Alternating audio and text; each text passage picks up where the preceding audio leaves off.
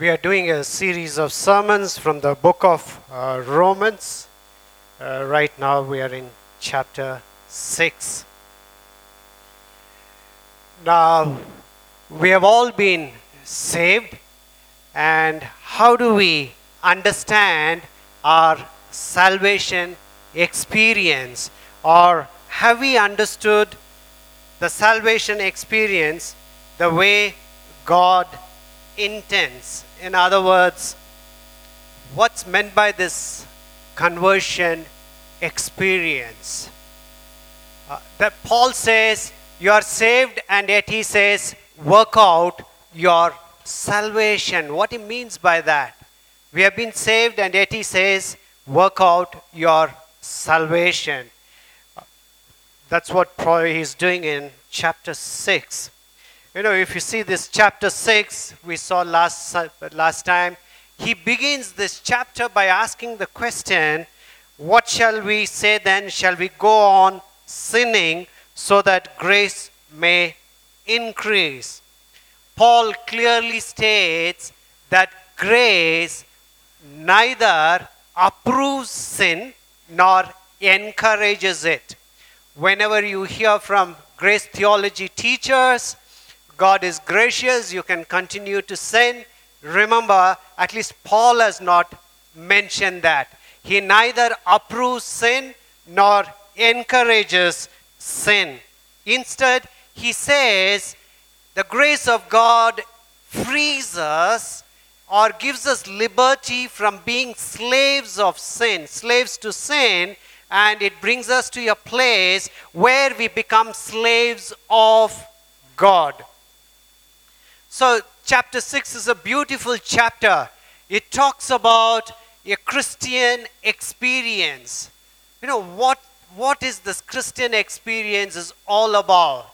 That's what chapter 6 is speaking. If you see this chapter 6, you know, in the first 14 verses, from verses 1 to 14, Paul describes the logic of our baptism.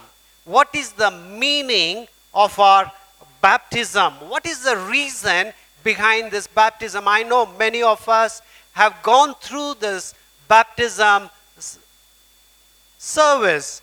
So what does baptism mean? He says, through baptism, we are all united with Jesus Christ. Through baptism, we are all united with Jesus Christ, and therefore we are dead to sin but alive to God. When you come to the second half of chapter 6, that is from verses 15 to 23, Paul is speaking about the logic of our conversion. What is the meaning of our conversion? What is the reason? When we say we are converted, what does he mean by that? Paul says, in conversion, we offered ourselves to God, and therefore we have been set free from sin and have become slaves of God. As we go through the chapter, we'll be able to understand little more. In fact, I pray that as we go through the sermon, we will introspect our own salvation experience. Have we gone through this process, the God-intended process in our salvation, in our saved, in our new, in our Christian life? Now, did you notice how conversion took place? You know, he says in baptism, he says we are united with Christ. In baptism, quite often we think it is we do the major part in our baptism service. Okay, we are willing to take that baptism, but the result of that service has got nothing to do with us. Something happens to us. In the baptism service, something happens to us. What happens to us? We are united with Jesus Christ. That's what happens in baptism service. We are united with something happens. It's a passive action. It's a passive verb. We don't do anything. Yeah, we get inside the water and we come out, but in the process, we are united with Christ Jesus. But that's not the way in our conversion experience. In our conversion experience, what we do matters. What we do matters in our conversion experience. Shall we all rise to our feet for the scripture reading taken from the letter to the Romans, chapter 6, verses 15 to 23. Romans chapter 6, verses 15 to 23. What then? Shall we sin because we are not under law but under grace? By no means.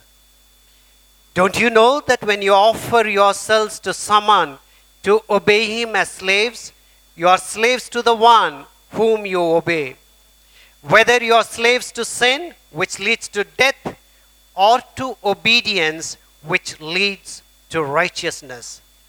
But thanks be to God that though you used to be slaves to sin, you wholeheartedly obeyed the form of teaching to which you were entrusted. You have been set free from sin and have become slaves to righteousness. I put this in human terms because you are weak in your natural selves. Just as you used to offer the parts of your body in slavery to impurity and to ever-increasing wickedness, so now offer them in slavery to righteousness, leading to holiness. When you were slaves to sin, you were free from the control of righteousness. What benefit did you reap at that time from the things you are now ashamed of? Those things result in death. But now that you have been set free from sin and have become slaves to God, the benefit you reap leads to holiness, and the result is eternal life. For the wages of sin is death, but the gift of God is eternal life in Christ Jesus our Lord. This is God's word. Let's look to the Lord in prayer. Glorious Father, thank you for your love, for that unfailing and unconditional love towards each one of us. When everything else fails in this world, one thing that holds firm is your love, O Lord. Abba, Father, we thank you and we bless your name. Thank you for the word of God. Oh God, thank you for the revelation, for revealing yourself in and through the word of God. Abba, Father, speak to us this morning. Touch the core of our heart, the inner being of our heart. Spirit of God, have your way in our midst. We bless your name. In Jesus' name we pray. Amen. Kindly be seated.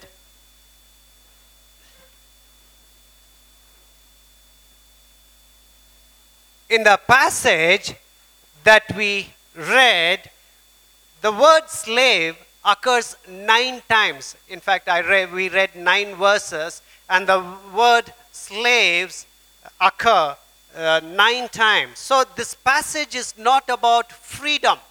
So this passage is about slavery. You know, what Paul is saying is, he's saying there is no such thing as autonomy or freedom.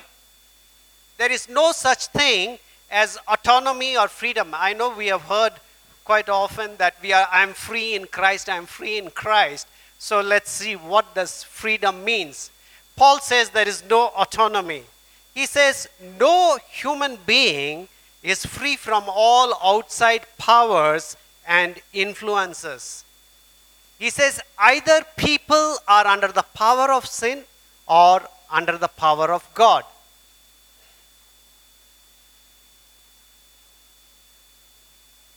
The question is not whether one will have a master. The question is, who is your master? All of us have a master, so the question is not whether we have a master or not. The question is, who is our master? In Romans 6:15, he says, what then? Shall we sin because we are not under the law, but under grace? And Paul says, by no means. He says, You know, have you ever thought about it? We are not under the law. We are not under the law. We take this term and we use it very freely. We are not under the law. But if we are not under the law, am I required to obey it? Because I am not under the law. Can I do whatever I want? Because I have freedom. Do we have to obey the Ten Commandments anymore? Because we are not under the law. You know, Paul is answering an extremely practical question in this particular passage. He says, you know, people used to obey the law so that they can be saved. They had a motivation for living. They had a motivation for following the Ten Commandments because they felt that we could be saved by obeying the Ten Commandments. Now, what is my motivation? As a Christian, what is the motivation that you and I have for the daily Christian living? He says, are Christians required to have a regular quiet time? We are not under law. Is it a must we should have a morning devotion time? Is it a must that we should read the Bible every day? Why should I get up in the morning and pray? Why should I do it? Because I'm no longer under the law. Why should I do it? So what is this inner motivation that compels a Christian life? What is this inner motivation? What makes us to get up in the morning and to pray to God, to seek His face? These are the questions Paul is answering in this particular passage. So the first thing Paul says is, we all are slaves. We all are slaves. Paul says when we have been saved, it doesn't mean that we are a slave. It means we are no longer free. It means from being slave to one person, now you become slave to another person. You know, we can either be a slave to sin or slave to God. Paul says we can either be a slave to sin or slave to God, but we cannot be neither. Because you can be slave only to one person. You cannot be both. So this is the essential element of Paul's teaching in verses 18 to 22. He says there are only two masters. All humanity serves either one of the masters. All. Irrespective of religious affiliation, all humanity are slaves to either to sin or to God. He says in verse 16, you can be either slaves to sin or slaves to obedience. And in verses 17 and 18, he says, you can be slaves to sin or slaves to righteousness.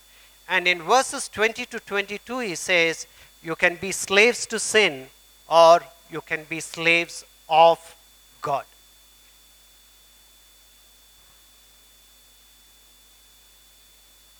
So in Romans chapter 6:16, he says, don't you know that when you offer yourselves to someone as obedient slaves, you are slaves of the one you obey, whether you are slaves to sin, which leads to death, or to obedience, which leads to righteousness. I want you to follow this passage carefully. Paul says we all are slaves to something or someone. We all are slaves to something or someone. We all are offering ourselves to something or someone. When we are thinking about slavery, or we think I don't have any idol, but constantly as human beings we are offering ourselves to something or someone. Because everyone lives for something. Everyone in this world lives for something. We offer ourselves as a sacrifice on the altar. We offer ourselves as sacrifice on the altar. Paul says we all have a bottom line. We all have something in our heart. We have something in our heart that is special to us, that is crucial to us. In fact, we live for that. That's what Paul is telling in this place. He says, whatever controls is our Lord. The person who seeks power is controlled by power. The person who seeks acceptance is controlled by acceptance. We do not control ourselves. We are controlled by the Lord of our lives. Something controls us. What is that?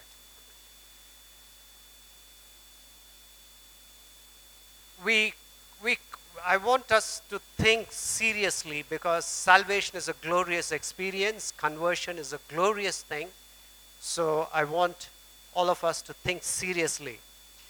We offer ourselves to whatever we think is the best, highest best in our life. You know, it could be our job, it could be our money, it could be our power, it could be our family, it could be our spouse, it could be our acceptance, it could be our children, something. We offer ourselves to something. Something, it could be ministry, it could be ministry. We offer ourselves something which we consider as the bottom line. It's important. It's very important for me. This person is the most important person in my life. We offer ourselves, and we sacrifice ourselves, and we live for that particular person or for something. My entire life I live because of my job, because of money, because of family. That's what drives me. That's the, if you take away my family, why should I live in this world? I've lost my purpose. So we all constantly, we are offering ourselves to something. In other words, Paul says, we all have a God. We all have a God. So Paul says, there are two categories of masters. He says, we can be slaves. In verse 17, he says, we can be slaves to sin or to obedience. When we are slaves to sin, it is slavery. It is slavery. But when we become slaves of God, that leads us to righteousness. When we become slaves of God, it is not just you, it leads to righteousness, and it doesn't end there. Because of that righteousness, we have love, joy, peace, self-control, and kindness.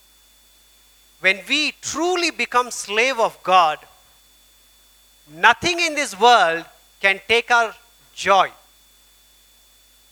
It can disturb you for a while. It can shake you for a while, but it can never take joy from your life. When we are truly slave of God, nothing.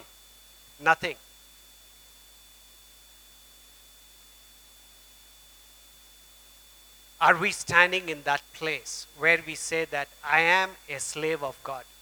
I am a slave of God. If we are not in that place, something else is controlling our lives.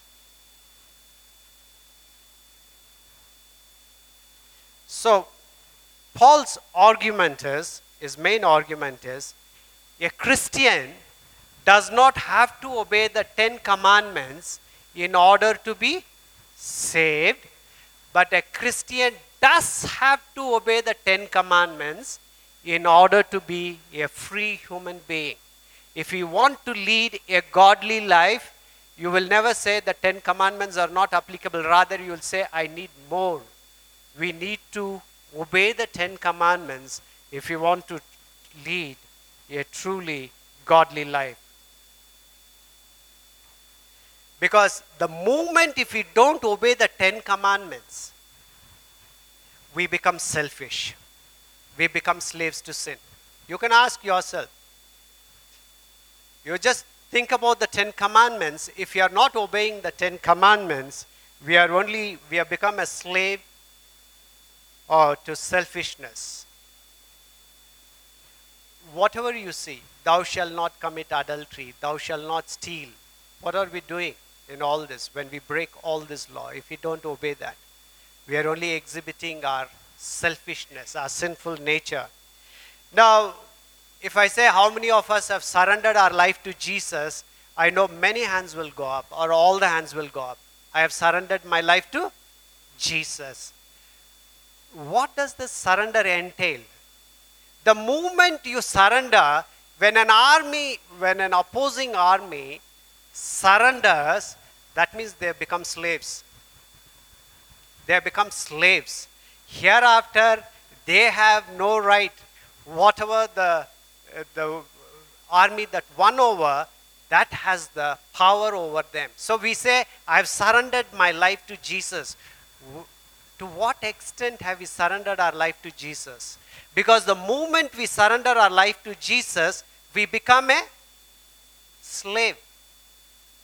We become a slave. Now, what does this freedom in Christ means?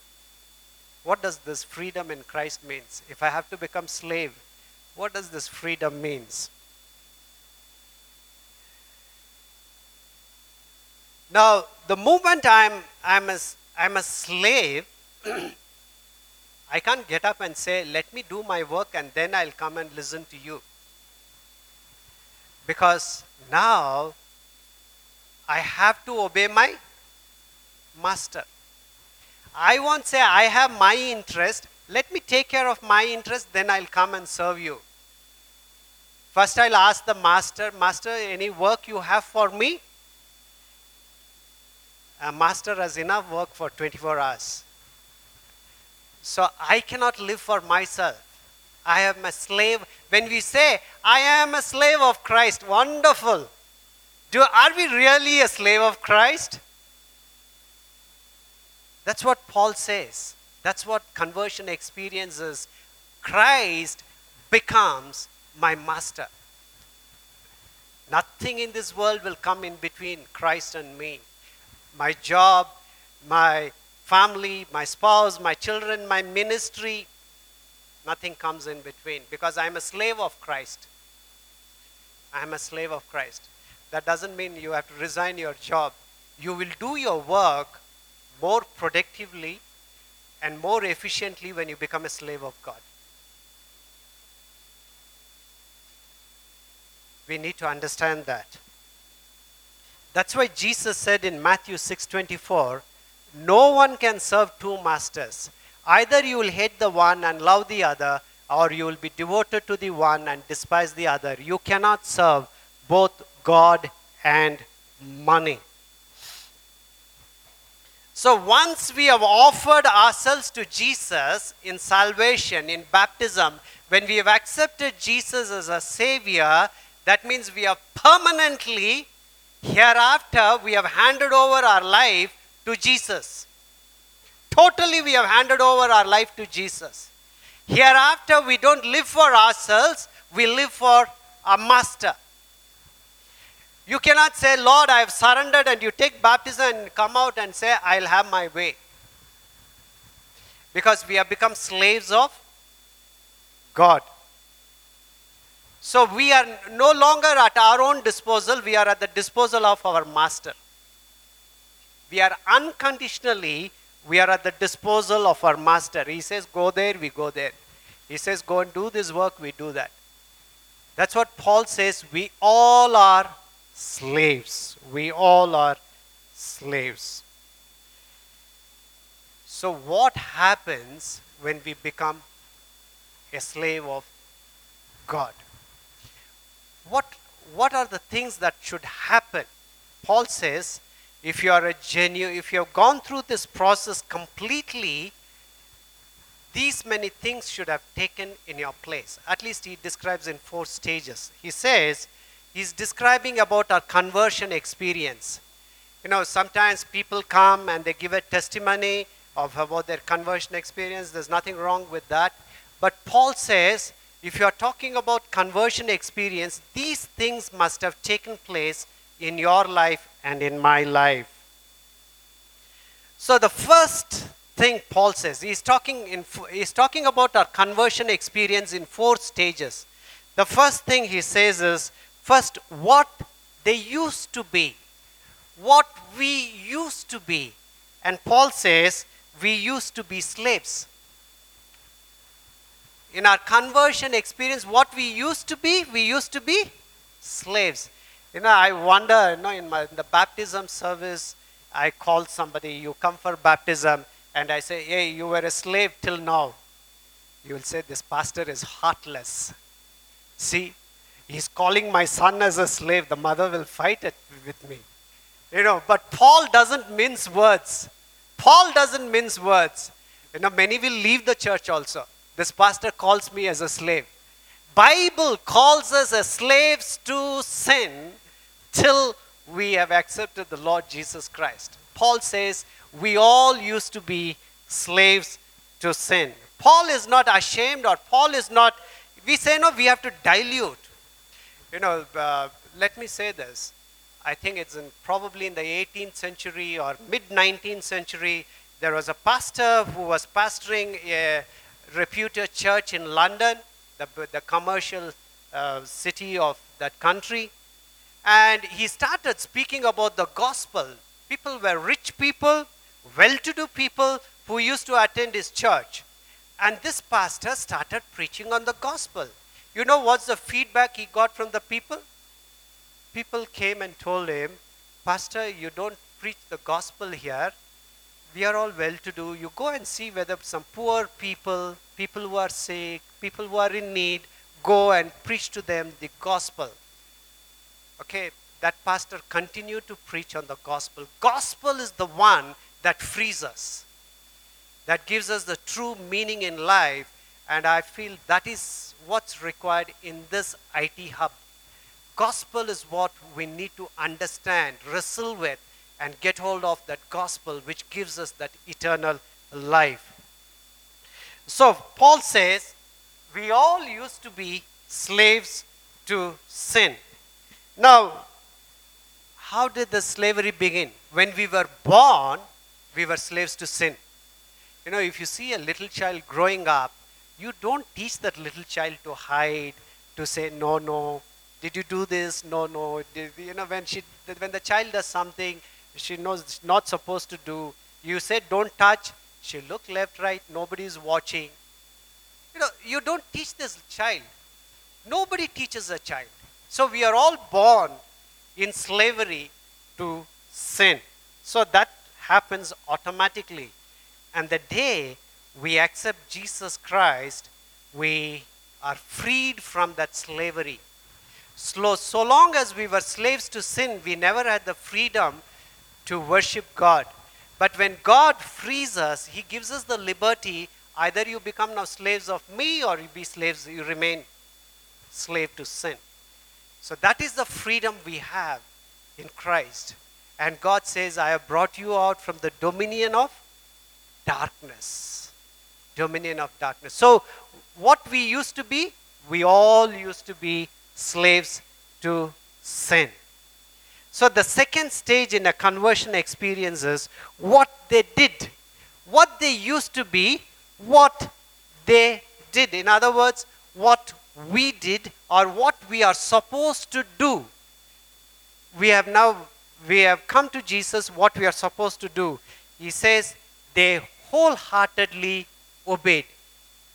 They wholeheartedly obeyed. In Romans chapter 6:17, he says, you wholeheartedly obeyed the form of teaching to which you were entrusted. If you are saved people, what we do is we follow a form of teaching.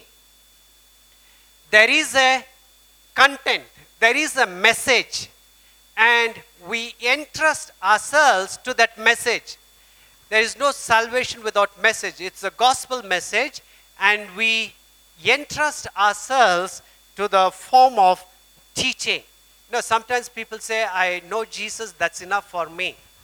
The Bible says how we are supposed to go through the conversion experience. The Bible says, yes, we come to God in and through Jesus. The Bible says, you wholeheartedly obey the form of teaching. Teaching. I want all of us to understand this clearly. Teaching is very important. We need to obey. There is a form of teaching we need to follow. We need to know the content of teaching, and we have to follow the teaching. And he says, this message, you wholeheartedly obeyed. Why wholeheartedly obeyed? You know, what happens when we receive these messages, it convicts our heart. The message should convict our heart. It should correct us. It should transform us. So the form of teaching, if you want to truly understand, if you want to go through the salvation experience that the Bible has described, we need to follow these steps carefully. We need to follow the content of teaching, and the teaching should prick our conscience. It should prick. If it doesn't prick, then we have not gone through this process carefully. That's why in 2 Timothy 3:16 it says, all scripture is God-breathed and is useful for teaching, rebuking, correcting, and training in righteousness. You know, gospel truth should penetrate the heart. Gospel truth should penetrate the heart. And not only it should penetrate the heart, it should bring about a change in our lives. Just having name Abraham, Jacob is not helpful. The gospel should change our life from inside. If it doesn't happen, because we are Christians, we know the Bible very well, we know Jesus came, died for our sins, we know all that very well. Okay, we also externally try to put up a Christian life, a behavioral Christianity. We try to show to others, we come to church, we do all the things that are required. We tell outside people, I'm a good Christian, see what all I'm doing. That is a behavioral Christianity. And when we are truly saved, it is not the behavioral Christianity. What happens in our inner life brings about the transformation in our external life. That has got power. That has got power to influence this world. Our behavioral Christianity, people can make out, is just showing off. They can make out. People read us very well. My wife can read me very well. He's just showing off. He's a pastor, so he's trying to show he's good. You can do that. But wholeheartedly when you obey to the content of teaching, it brings about an inner transformation. If you are a saved person, if the word of God is not transforming me constantly, continuously, then I need to step back and I have to ask God, let the word of God, Lord, change me and transform me. Because it is not about following ethical principles. In fact, there are better people than Christians who follow ethical principles. They are better. Outside people are better. We are not talking about that. We are talking about something that happens in our inner life. Inner transformation. Wholeheartedly, they entrusted themselves to the teaching.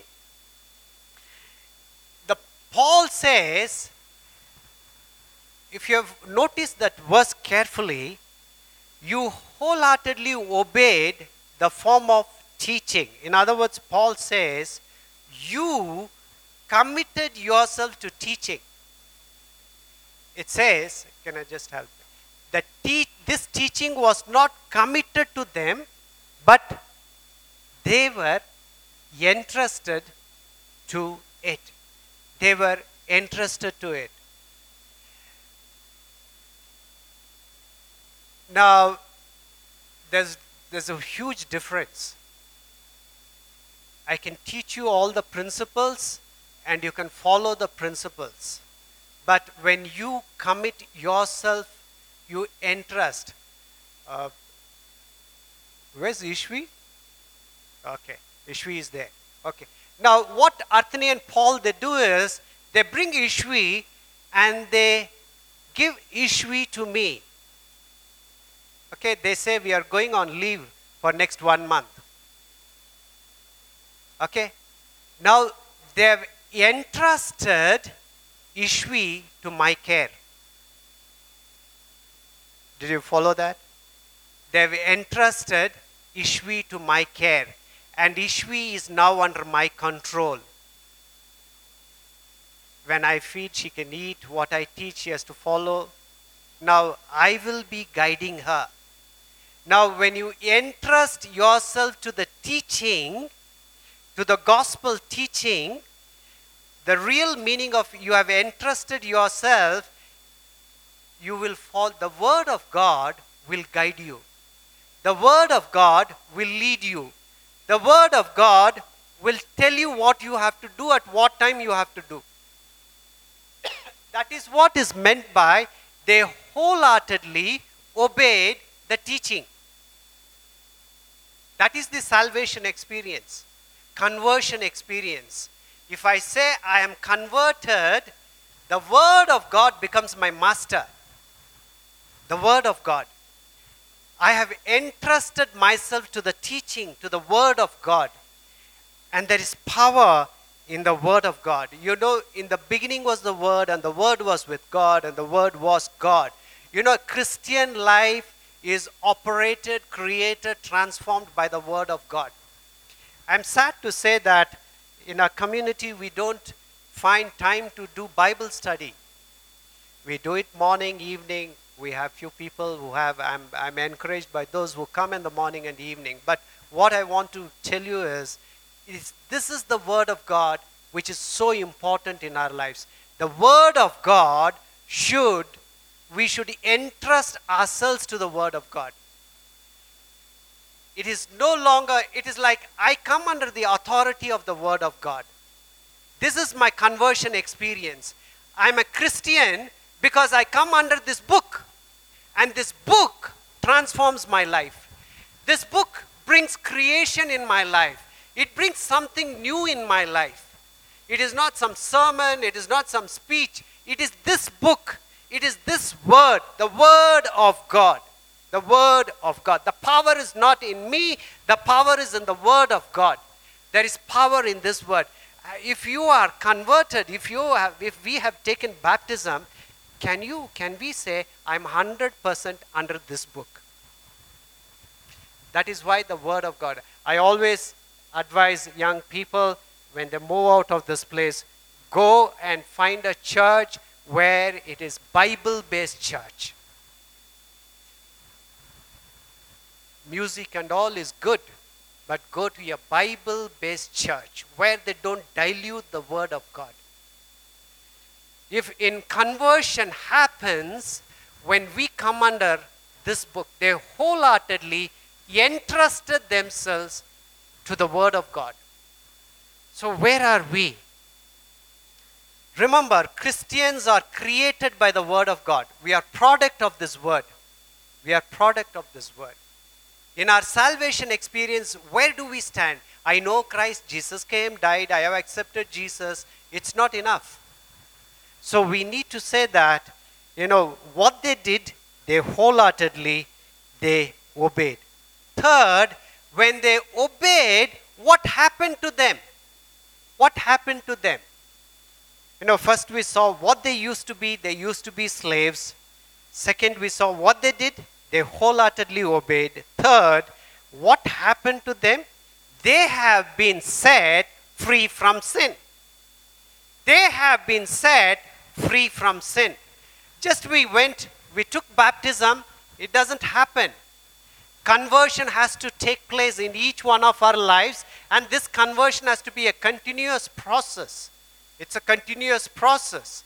And it's not enough, I've been baptized, I'm fine. No, as we subject ourselves, as we entrust ourselves to the Word of God, what happens in us, they have been set free from sin.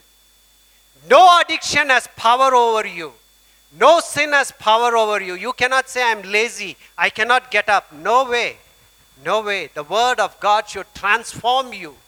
You should fight it out. You cannot say, I feel, I have to eat this food. No, food cannot control you. Whether it is sweet or whatever it is, nothing can control you because the Word of God controls you. It sets you free from every known and unknown sin. You know, they have been set free from sin. It doesn't mean we are perfect. Now, immediately you look at me, I am not a perfect person. Being set free from sin, I have been set free from the power of sin. No sin can say, I have mastery over you. I have that power now to defeat every sin. If you say, I cannot get up in the morning, you read this word more and more, ask God to give you power and you will get power. No, none of us can say that I don't have power. If we are slaves of God, sin has no business over our life. We have been, this experience is something decisive. This salvation experience as described in the Bible is something decisive. You have been rescued from the dominion of darkness. We need to realize we were in the clutches of the evil one and God rescued us. And you know what Paul says? He immediately, jumps into doxology. He starts praising God. If you read the scripture, it's so interesting. He says, thanks be to God. Till now he didn't say thanks be to God. The moment he said, they have been set free to God, he says, thanks be to God. Paul can understand the real salvation experience. And he says, thanks be to God, they have been set free from sin. That should be our experience. Something, a clear break from our past life. We may not have a great, testimony in the sense something happened supernatural, but inwardly we should feel that power. I have been set free. I have been set free. Now fourth, first we saw what they used to be. They used to be slaves. What they did, they wholeheartedly obeyed. What happened to them? They have been set free from sin. And fourth, he says, what they had become. Now, what they had become now? They have become slaves to righteousness. They have become slaves to righteousness. And Paul is giving thanks to God. If you see Romans chapter 6:17, he says, thanks be to God. It is his praising God. Thanks be to God. Though you used to be slaves to sin, that's why baptism service is always a beautiful service. You used to be slaves to sin, now you have come to God. Oh, thanks be to God. There's so much of rejoicing. I rejoice more in a baptism service than in a wedding service. There is so much of joy. There is so much of joy in a baptism service. Thanks be to God. Paul says, thanks be to God. Though you used to be slaves to sin, you have come to obey from your heart the pattern of, if you are a follower of Jesus, you have to obey the pattern of teaching. You have to obey the Word of God. That's why Jesus said, man does not live on bread alone, but on every word that comes from the mouth of God. Teaching is important. Now you know why we get up in the morning and we read the scripture. Why it is important? It is not just I want to put a tick mark in my Christian life because I am under the authority of this book. This is the book that guides us. Paul says if you have come under that authority, you will obey from your heart the pattern of teaching that has now claimed your allegiance. how important is the Word of God? How important? How much time do we give to this Word of God?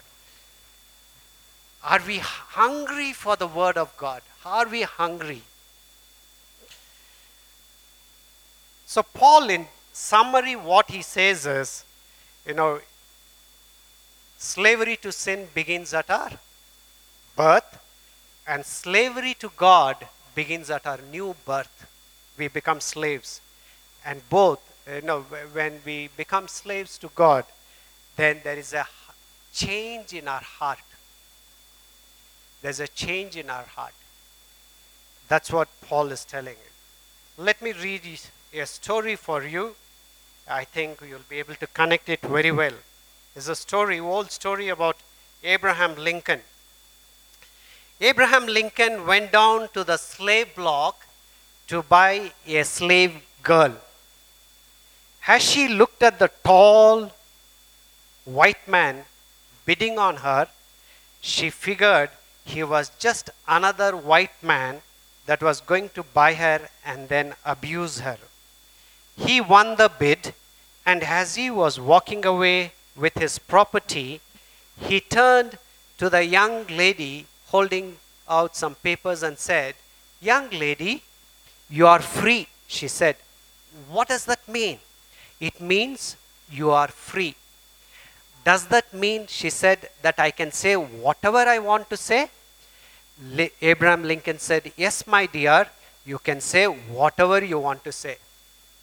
"Does that mean I can be whatever I want to be?" He said, "Yes, you can be whatever you want to be." "Does that mean I can go wherever I want to go?" Abraham Lincoln said, "Yes, you can go wherever you want to go." The girl, with tears streaming down her face, said, "Then I will stay with you and serve you until I die. I will stay with you and serve you until I die." That is the freedom we have.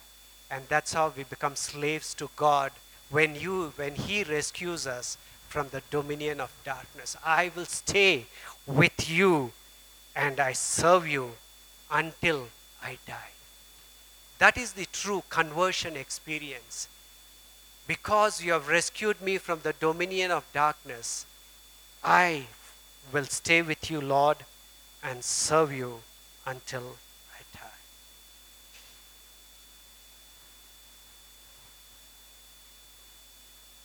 When we understand our conversion experience, that's what brings about a change in our life. I just want to read a devotional by Rick Warren, Pastor Rick Warren. I'm just reading it as he has given. I think that'll speak to us as far as this message is concerned. Can we go to that? God smiles. Next one. God smiles when we obey wholeheartedly. God smiles. We say, I know how much God loves me. God so loved the world. We make statements like, God loves me. Are you and I ready to see the smile on God's face? For God so loved the world. In fact, He gave His own life to rescue us. Now, if that salvation experience is so genuine and so true, are we ready to see a smile on my Father's face? Are we ready? As a church, are we ready? As individuals, are we ready? I want to see a smile on my Father's face. Because he says, God smiles when we obey wholeheartedly. Okay. Just tell me what to do and I will do it, Lord. As long as I live, I will wholeheartedly obey. God smiles when we obey Him wholeheartedly. That means doing whatever God asks without reservation or hesitation. We don't procrastinate. We don't delay. We don't postpone and say, I will pray about it. We do it without delay. All of us know that delayed obedience is really disobedience. God doesn't owe us an explanation or reason for everything He asks us to do. Understanding can wait, but obedience can't. Many times when God asks us to do something, we just can't understand what He's telling us. So understanding can wait, but obedience can't. Instant obedience will teach us more about God than a lifetime of Bible discussions. In fact, we will never understand some commands until we obey them first. Obedience unlocks understanding.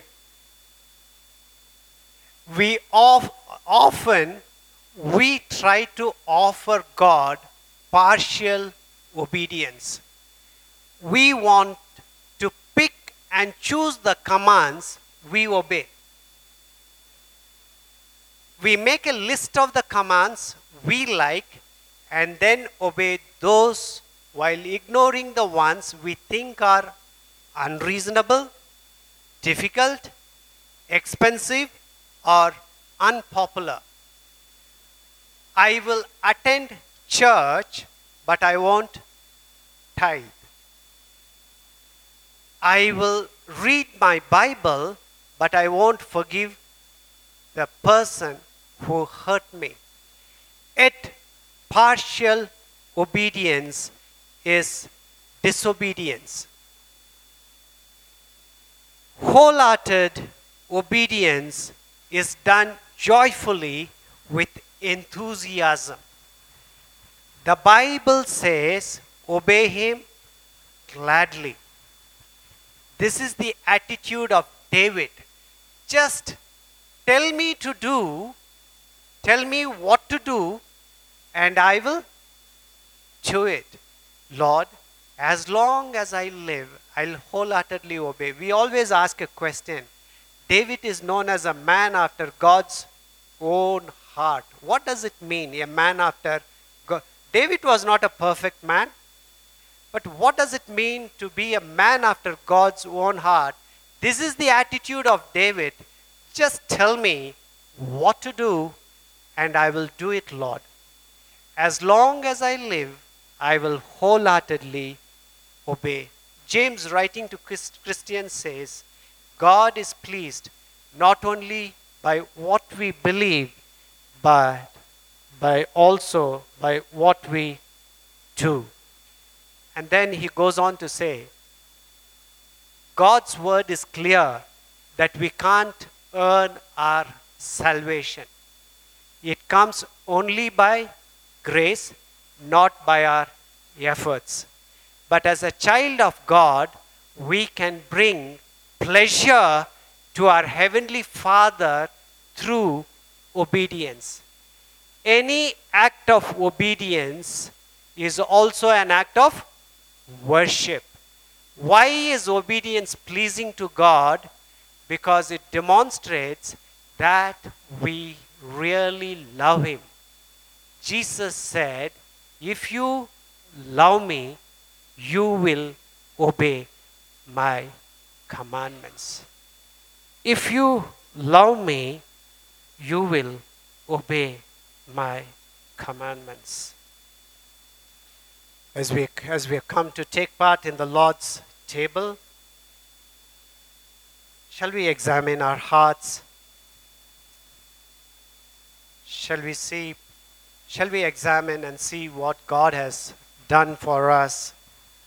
Shall we all bow down, close our eyes? You and I have been bought with the precious blood of God. We were all slaves, but now we have become slaves of God. Are we truly slaves of God?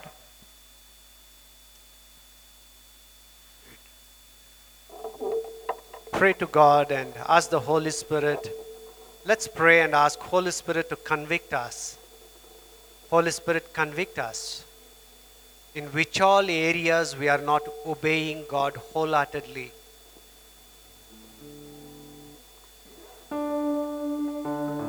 Is it in our personal walk with God?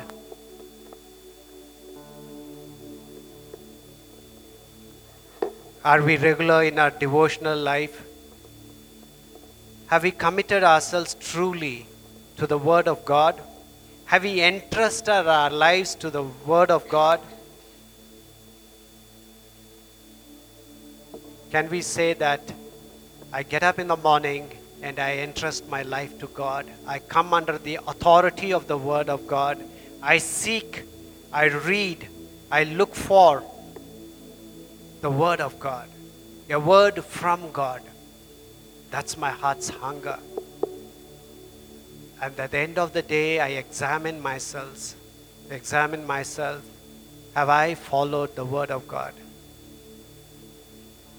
Where all I have obeyed and where all I failed to obey the Word of God. In our thoughts, in our deeds, we obey the Ten Commandments better than the Israelites.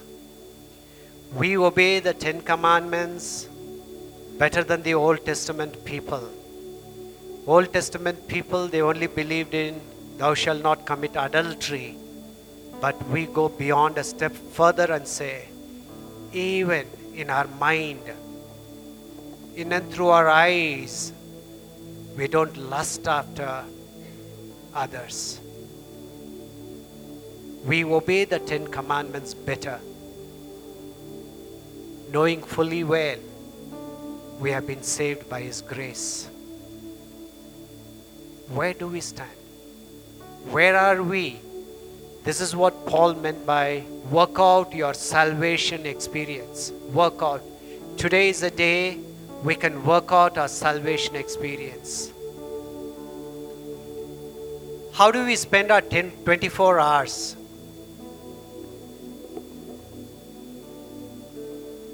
Are we living for ourselves? Has God rescued us from the dominion of darkness and brought us into the kingdom of God so that we can live for ourselves? Is my job an idol? Is my career an idol?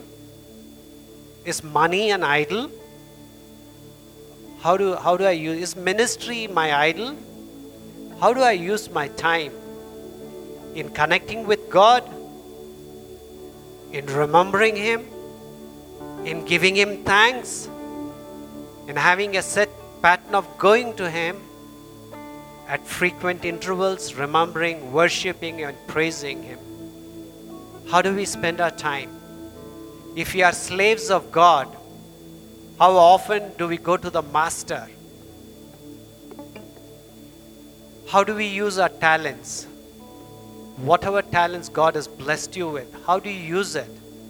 How do you use it in your workplace? How do you use it in your family? How do you use it in your church? God expects us to spend our time in all these places. Our vocational life, our family life, our community life. Are you available in the kingdom of God? Are you using your talents? Or you are so busy, caught up with your own life? How are we using our time? How are we using our talents? How are we using our treasures? Last Sunday we heard that God is the source of everything that we have. Everything that we have. Are we running after this money? Our money is our slave. God is our master. This is the time to examine. God gave His life to rescue us from this kind of slavery. How are we using our relationships? How are we using our words? Maligning others, gossiping about others.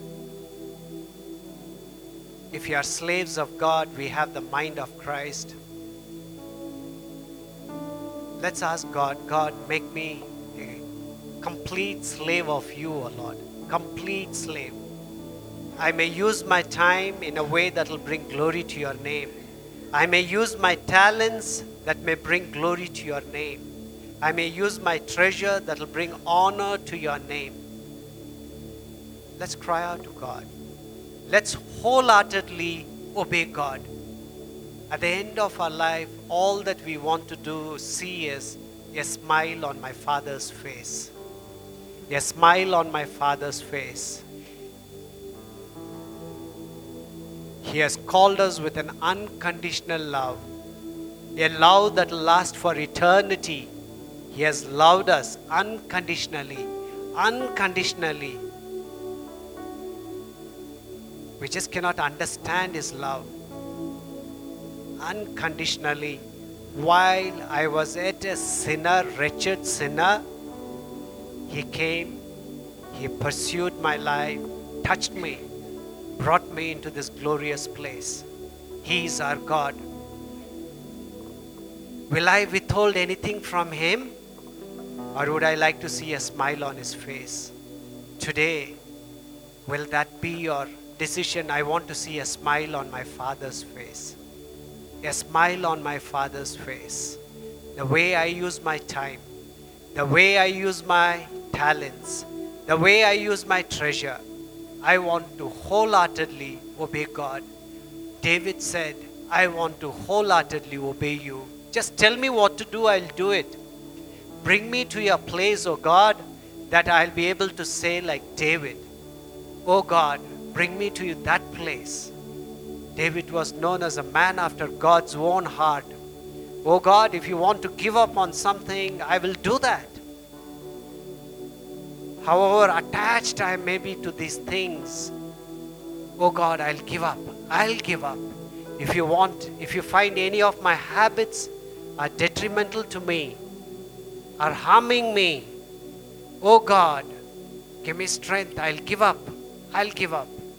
Nothing is more important than you. I want to see a smile on your face. I want to entrust myself to the teaching, to the gospel in its entirety. We bless your name. As we come to the Lord's table, let's participate in the Lord's table with reverence. Jesus gave His life to rescue us from the dominion of darkness. With a heart of gratitude,